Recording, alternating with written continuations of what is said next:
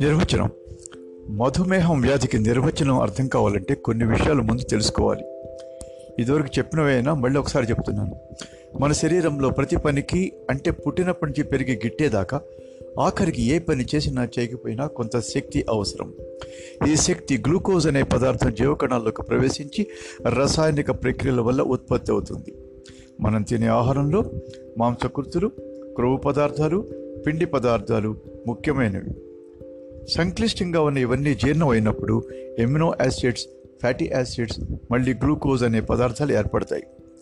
మనం తినే పిండి పదార్థాలు అంటే కార్బోహైడ్రేట్స్ గ్లూకోజ్గా మారుతాయి. ఈ గ్లూకోజ్ కణాల్లో ప్రవేశించే శక్తిని ఇస్తుంది. అయితే మాంసకృతులు క్రొవ్వు పదార్థాలు కూడా శరీరానికి అవసరమే. ప్రోటీన్స్ అనగా మాంసకృతుల నుంచి వచ్చిన ఎమినో యాసిడ్స్ వల్ల శరీరంలో కండరాలు అవయవాల నిర్మాణం జరుగుతుంది. కొవ్వు పదార్థాలు చాలా వరకు శక్తిని నిల్వ చేయడానికి ఉపయోగపడతాయి. అవసరమైనప్పుడు మాంసకృతులు కొవ్వులు కూడా రసాయనిక చర్యల వల్ల గ్లూకోజ్గా మారి శక్తిని ఇవ్వగలవు.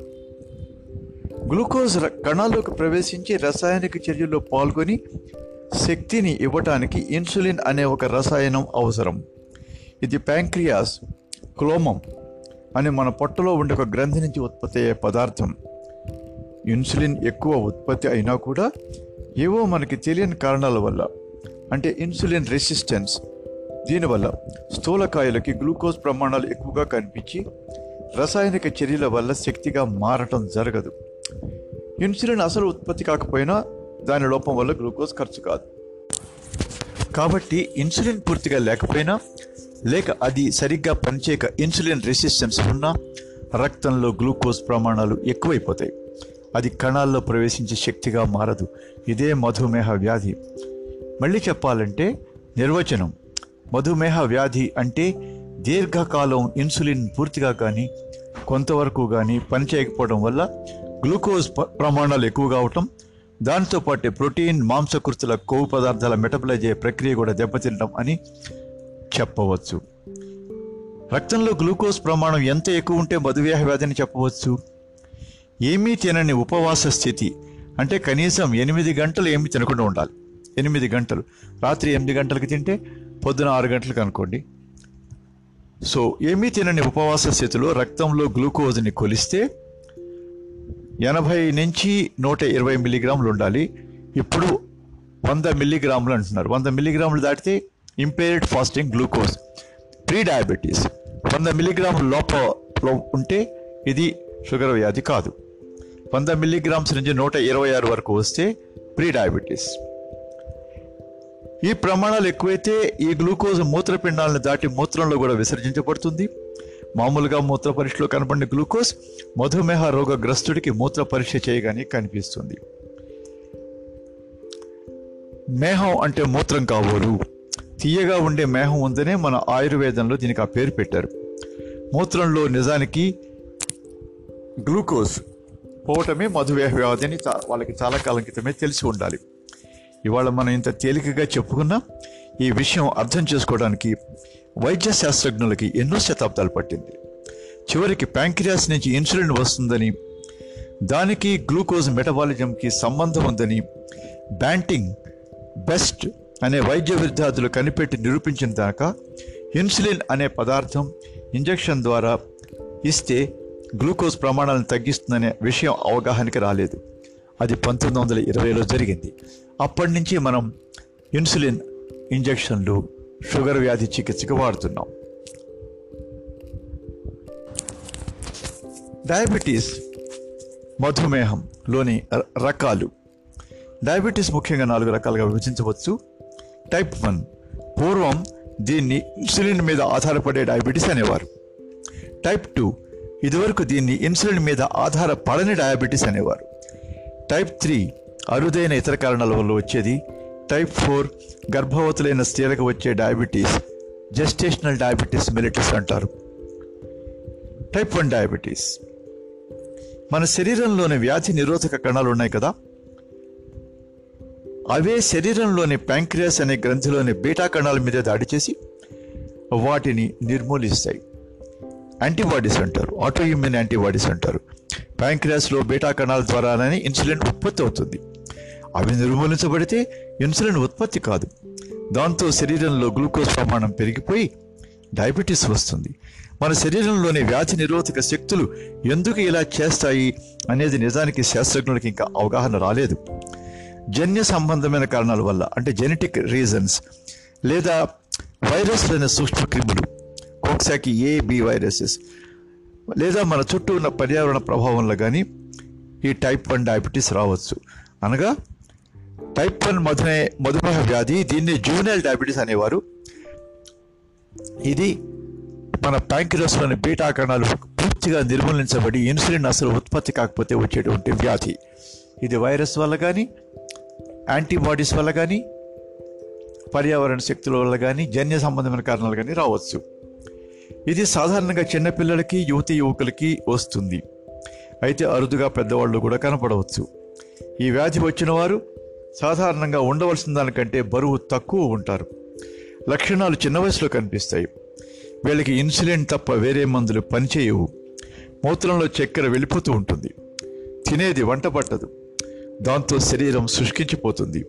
సరిగ్గా వ్యాధి నిర్ణయం చేయక ఇన్సులిన్తో నయం చేయకపోతే వీళ్ళకి శరీరంలో ఎసిటో యాసిడ్స్ కీటో యాసిడ్స్ అనే విష పదార్థాలు ఎక్కువగా తయారై త్వరగా స్పృహ తప్పి కోమాలోకి వెళ్ళే అవకాశం ఉంది. అంటే డయాబెటీస్ కోమా త్వరగా వీళ్ళకి వస్తుంది. ఇది కాక శుష్కించిపోవటం బరువు తగ్గిపోవటం ఇతర వ్యాధులు త్వరగా రావటం జరుగుతుంది. సరిగ్గా చికిత్స చేయకపోతే వీళ్ళకి ప్రమాదకరమైన డయాబెటిక్ కీటో ఎసిడోసిస్ అనే పరిస్థితి తేలిగ్గా వచ్చేస్తూ ఉంటుంది. Aceto acidic acid keto acidic acid అనే విష పదార్థాలు శరీరంలో ఎక్కువై కోమా అంటే స్పృహ తప్పటం ఇతర ప్రాణాంతకమైన కాంప్లికేషన్స్ వస్తాయి. వీళ్ళకి ఇన్సులిన్ రోజు తీసుకోవటం తప్పనిసరి.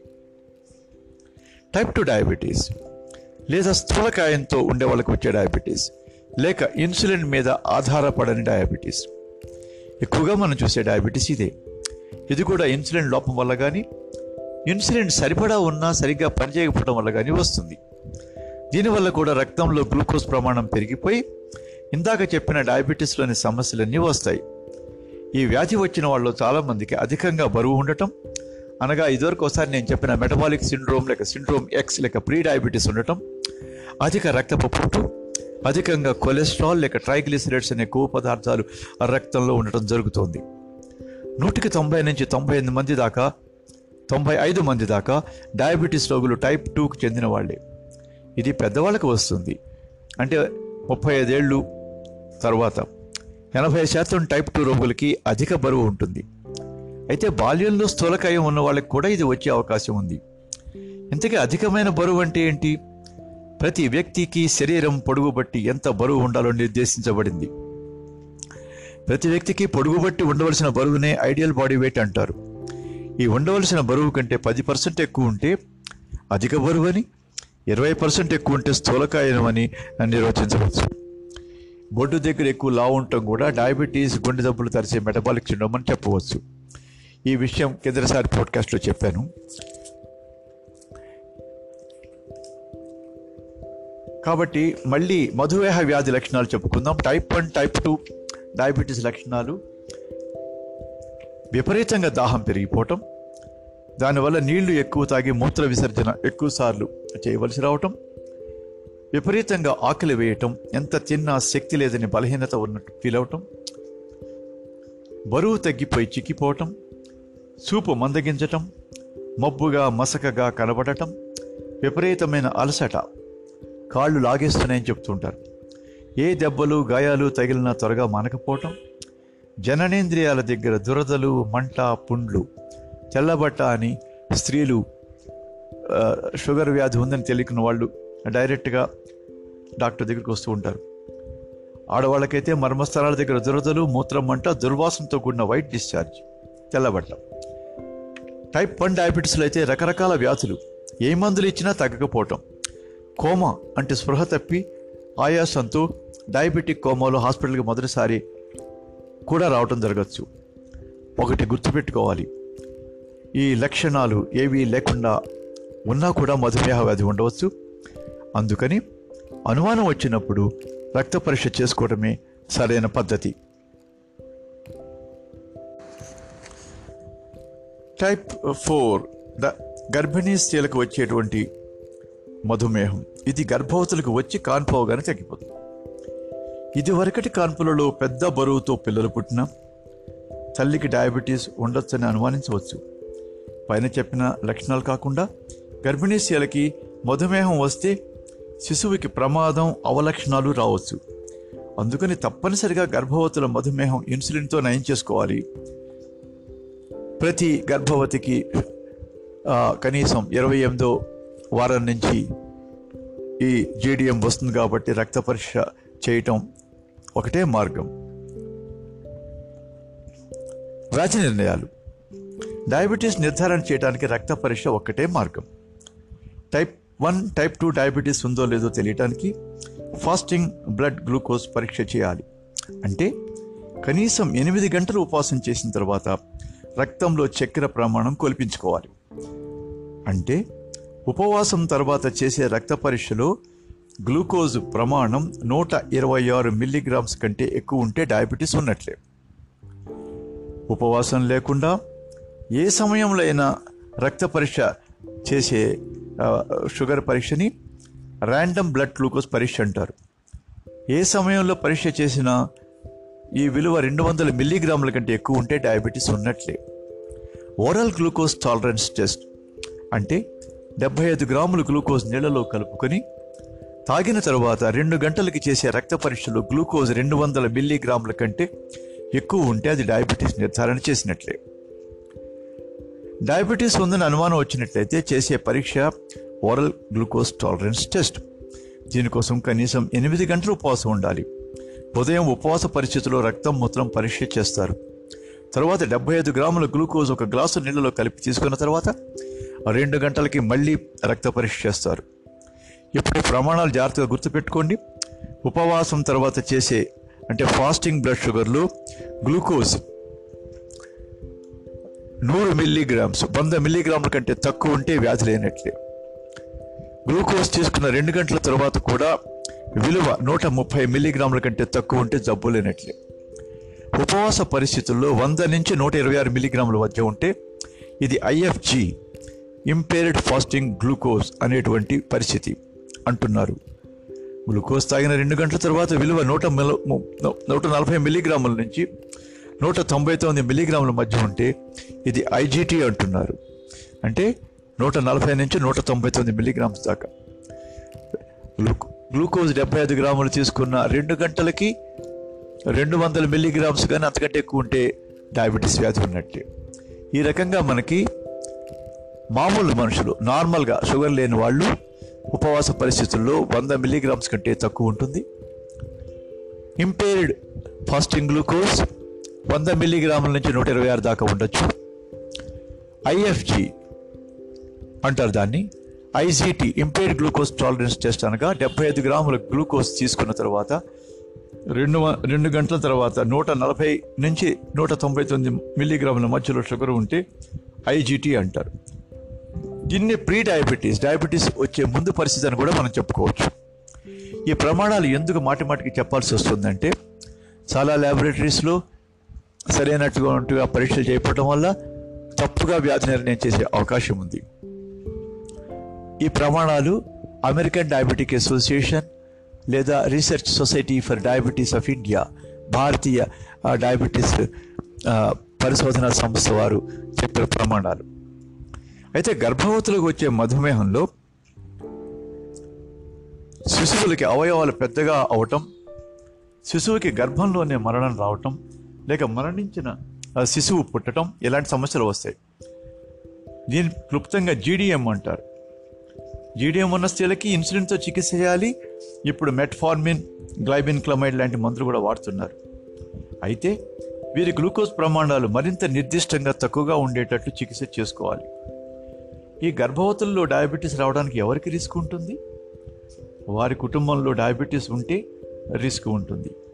ఇదివరకు ఆమెకు విగత జీవి అయిన శిశువు పుట్టి ఉంటే రిస్క్ ఉంటుంది. ఇదివరకు కాన్పులలో అవయవాలు పెద్దగా ఉన్న పెద్ద సైజు శిశువులు పుట్టి ఉంటే కూడా రిస్క్ ఉంటుంది. తల్లి వయసు ముప్పై సంవత్సరాలు పైబడి ఉంటే డయాబెటీస్ వచ్చే అవకాశం ఎక్కువ.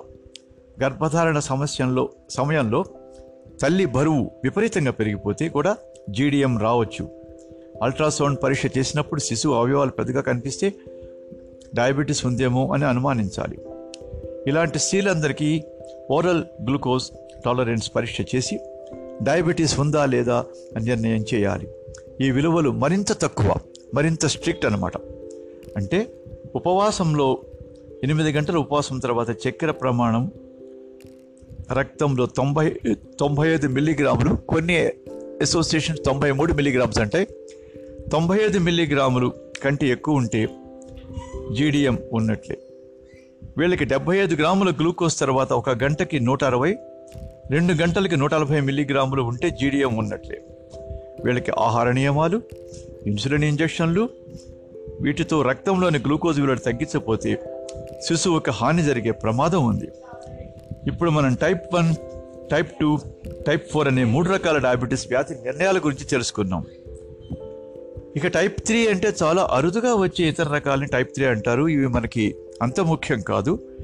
ఇవి ప్యాంక్రియాస్ గ్రంథిలోని బీటా కణాల వ్యాధుల వల్ల లేక హార్మోన్స్ వ్యాధులు కుషింగ్ సిండ్రోమ్ రూబిల్లా లాంటి వ్యాధులు వచ్చే డయాబెటీస్ వ్యాధులు జన్య కారణాలు వచ్చే డయాబెటీస్ వ్యాధులు ఇలాంటివన్నీ. వాటిని ఇతర స్పెషలిస్ట్ డాక్టర్స్కి స్పెషలిస్ట్ వైద్యశాలకి వదిలేద్దాం.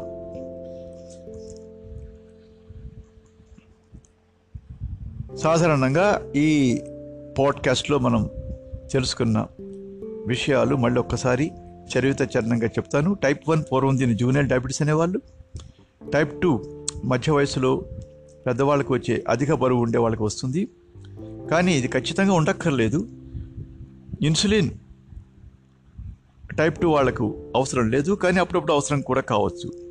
టైప్ ఫోర్ గర్భవతులకు వచ్చే డయాబెటీస్ టైప్ త్రీ అరుదైన ఇతర రకాల వ్యాధులు వచ్చే డయాబెటీస్ వీటన్నిటికీ వ్యాధి నిర్ణయం గ్లూకోజ్ ప్రమాణాలు ప్రస్తుతం అంతర్జాతీయంగా అమల్లో ఉన్న నిర్వచనాలు ఇంతవరకు తెలుసుకున్నాం. ఈ వ్యాధి నిర్ణయం అనేది చాలా ముఖ్యం. ఎందుకంటే ఒకసారి షుగర్ వ్యాధి వచ్చిందని తెలిసిన తర్వాత ఆ వ్యక్తికి మానసికంగా ఎంతో కుంగిపోవటం నాకు జీవితాంతం షుగర్ ఉంటుంది నేను ఏమీ తినలేను. నాకు ఏదేదో వ్యాధులు వస్తాయన్నటువంటి కుంగుపాటు కలుగుతుంది. తప్పుగా వ్యాధి నిర్ణయం చేస్తే అనవసరంగా ఎంతో మనోచింతన కలుగుతుంది. దీనివల్ల వ్యాధి నిర్ణయం అంతర్జాతీయ ప్రమాణాలు బట్టి ముందు చేసుకోవడం ముఖ్యం. తీరా వ్యాధి వచ్చినాక నిరుత్సాహపడకుండా తగిన ఆహార నియమాలు మందులు వాడటం వల్ల ఈ వ్యాధి పూర్తిగా కంట్రోల్ కాకపోయినా పూర్తిగా మనము అదుపులో ఉంచుకోవచ్చు. రాబోయే దుష్పరిణామాలని నివారించుకోవచ్చు అనే విజ్ఞానం పేషెంట్కు కలిగితే మనం వారి భయాన్ని మనం తగ్గించవచ్చు.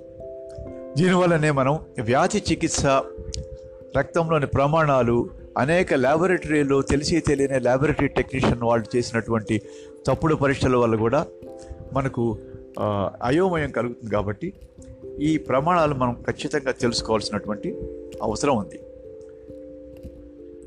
వచ్చే పాడ్కాస్ట్లో ఈ డయాబెటీస్ చికిత్స టైప్ టూ డయాబెటీస్ చికిత్స గురించి ముందుగా చెప్తాను. ఆ తర్వాత టైప్ వన్ డయాబెటీస్ గురించి వీటికి ఆహార నియమాలు వ్యాయామం నోటితో మింగగలిగే మందులు మాత్రలు లేక గోళీలు oral hypoglycemic agents insulin injections ఇతర ఇంజెక్టబుల్గా వచ్చిన కొత్త మందులు జిఎల్పి వన్ యాంటాగనిస్టులు డిపిపి ఫోర్ ఇన్హిబిటార్స్ ఇలాంటి ఇతర కొత్త మందుల గురించి కూడా చెప్తాను. అలాగే కాంప్లికేషన్స్ విపరీత పరిణామాలు నిరోధించడం వస్తే వాటికి ఎలా చికిత్స చేయాలో ఇవన్నీ క్రమక్రమంగా చర్చించుకుందాం. మళ్ళీ వచ్చే పోడ్కాస్ట్ దాకా అందరికీ శుభాకాంక్షలు. నమస్కారం.